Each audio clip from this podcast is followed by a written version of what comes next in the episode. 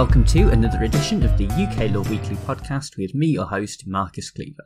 This week we're going to be looking at the case of Williams and London Borough of Hackney, and the citation for this case is 2018 UKSC 37. Now, this is a family law case that puts the power of the state up against the power of parents. It takes place in 2007, at a time when the parents had 8 children, aged between 1 and 14. Their 12-year-old son was caught shoplifting, and when he was questioned by the police, he explained that the reason he was stealing was because he had not been given any money for his lunch. He also happened to mention that his father had hit him with a belt, and so the police decided to investigate further. Upon visiting the family home, it was found to be completely unhygienic and not safe for children to live in. Officers decided to exercise a power that they have under Section 46 of the Children Act 1989 to move the children to more suitable accommodation for a maximum of 72 hours.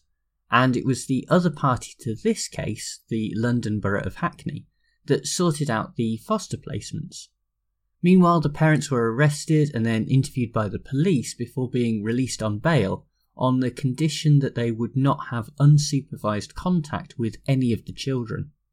Also around this time, the parents signed something called a safeguarding agreement that consented to the children remaining in foster care for the time being. The problem central to this case began when the parents were never actually informed that under Section 20, subsection 7 of the Children Act, they could formally object to the children's removal after the expiry of the 72 hours available to the police under Section 46. Furthermore, there is also a right under subsection 8 to remove the children from the placements at any time, but the parents were not informed about this either. Fortunately, they did get good legal advice, and about a week after the children had first been taken away, the parents' solicitors gave notice of the intention to withdraw consent. At this stage, it is worth pointing out that the reason consent was not withdrawn straight away was because the bail conditions imposed on the parents that we mentioned earlier prohibited unsupervised contact. In actual fact, it took nearly 2 months in the end to vary the bail conditions, but the children did eventually return home to their parents.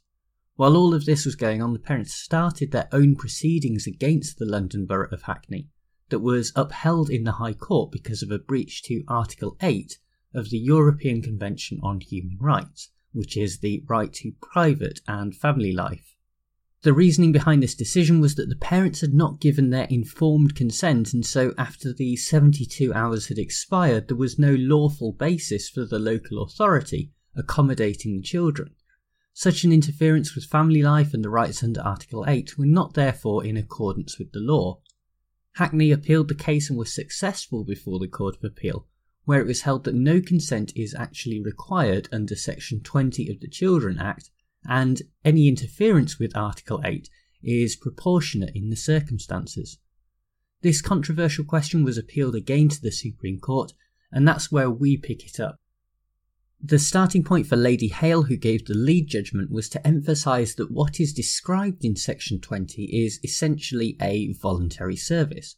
We mentioned earlier on that subsection 7 allows anyone with parental responsibility to object if they are in a position to step in and provide accommodation, while subsection 8 goes further and allows a child to be removed from accommodation provided by the local authority by anyone with parental responsibility.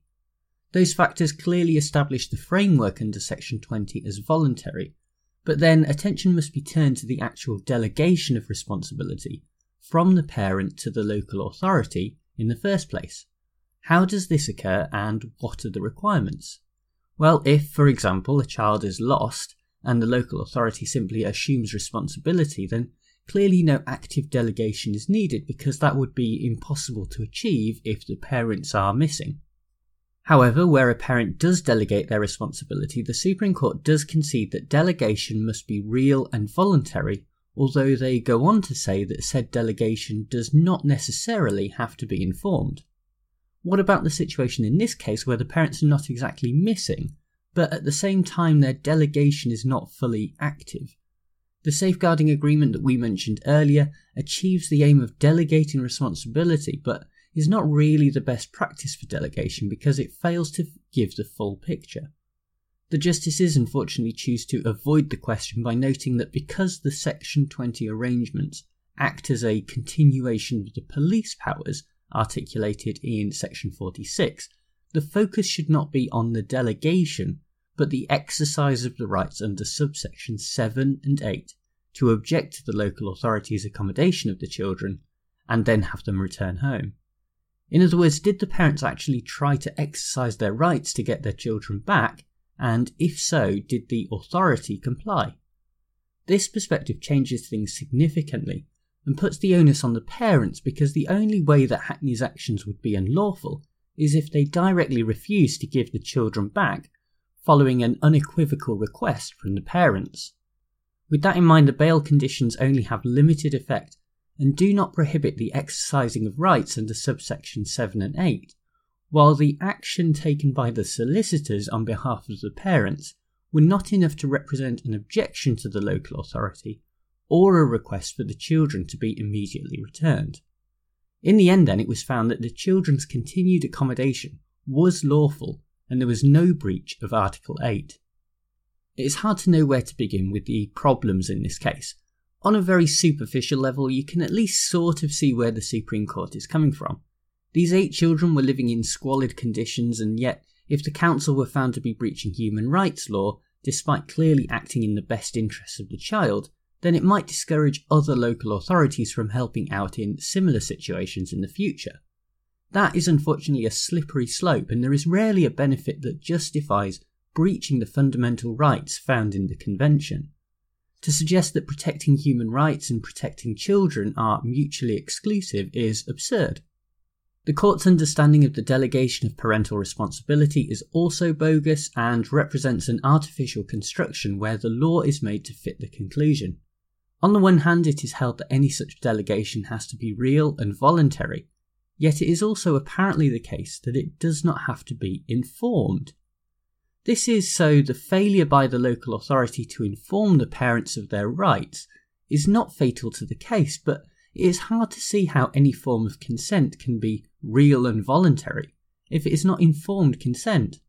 You might volunteer to help an old lady cross the road, but if I then told you that the road was the M25, you might think twice. This is only the start of the issues, however. By shifting focus away from the delegation, the justices instead concentrate on the rights in subsection 7 and 8, but consider that these have not been exercised despite a clear indication from the parents that they want their children back. In fact, the only thing that stands in their way is the bail conditions imposed upon them, and yet Lady Hale somehow thinks that a bail condition prohibiting unsupervised contact is not insuperable to taking the children back. The whole judgment is either self-contradictory or pushes the definitions of important legal terms so far as to be meaningless. I think there is a better way to achieve the same result by instead focusing on the definition of parental responsibility. In this case, the parents have parental responsibility, but perhaps we should stop for a minute and think about how realistic this actually is. At this point, you are probably thinking I have gone mad by suggesting that parents don't have parental responsibility, but do stick with me. The bail conditions set by the police following the arrest did not allow unsupervised contact with any of the children, so how real or practical is the parental responsibility in this situation? In the strict legal sense, the parents would still be able to make decisions with respect to their children if they were, for example, hospitalised, but for the purposes of exercising their rights under subsection 7 and 8, that status is ineffective, so there is a strong argument that it should simply not be applied. Once the bail conditions are removed and full parental responsibility is restored, then the rights could be exercised, but until that point the definition would not be satisfied.